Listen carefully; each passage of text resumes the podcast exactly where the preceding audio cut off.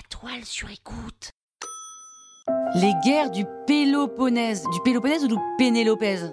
On est sûr de notre coup là? Vous écoutez Krusty History, le podcast qui vous raconte les histoires de l'histoire.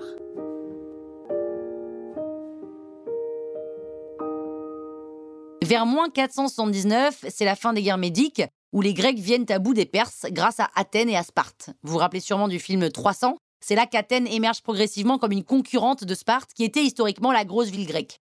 Athènes, qui a peur d'une contre-attaque des Perses, va vouloir mettre en place un système pour protéger les cités grecques. Elle décide de former une alliance avec d'autres cités, la Ligue de Délos, et Athènes leur promet la protection militaire en échange de leur soumission et d'un tribut. Et elle transforme une alliance militaire en une véritable coopération économique durable. Ça part d'une bonne intention, hein, mais la ville va en demander toujours plus, un peu comme les Namafouf, à tel point que les autres cités vont devenir des colonies du grand empire athénien, ce qui leur plaît pas trop. Certaines se font menacer de représailles si elles décident de quitter la Ligue. Forcément, Sparte, qui est au top depuis quelques siècles et pas enchantée de la concurrence, un peu jalouse du succès, elle forme la Ligue du Péloponnèse en alliance avec la cité de Thèbes. Donc il y a quelques guerres entre les deux ligues, ça se tire un peu la bourre et finalement Athènes et Sparte décident de faire une trêve de 30 ans pour pas trop s'affaiblir.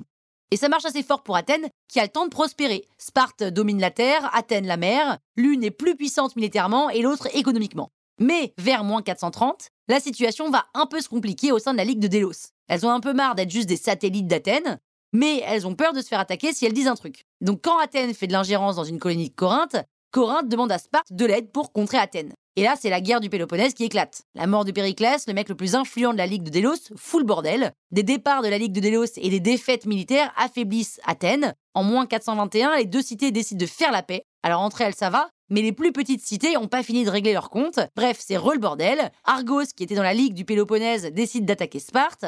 En parallèle, d'autres villes se font la guerre avec le soutien plus ou moins discret des deux villes. Athènes tente de conquérir Syracuse en Sicile, mais les Athéniens vont se prendre une raclée. Ils perdent leur flotte, et maintenant que la menace est écartée, les cités de la Ligue en profitent pour déclarer leur indépendance.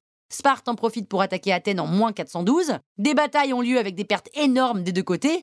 Finalement, après avoir développé une flotte puissante, Sparte va définitivement battre Athènes en moins 404, comme l'erreur 404 plus de Ligue de Délos. Athènes intègre la Ligue du Péloponnèse, truc de ouf, mais Sparte, très affaiblie et ses méthodes d'éducation très très dures, vont lui poser problème pour conserver son leadership en Grèce contre Corinthe, Argos, Thèbes et même, attention suspense, Athènes.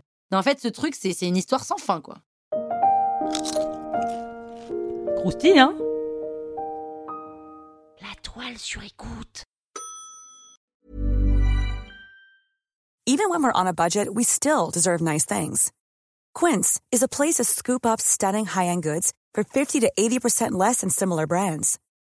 They have buttery soft cashmere sweaters starting at $50, luxurious Italian leather bags, and so much more. Plus, Quince only works with factories that use safe, ethical, and responsible manufacturing. Get the high-end goods you'll love without the high price tag with Quince. Go to quince.com/style for free shipping and 365-day returns.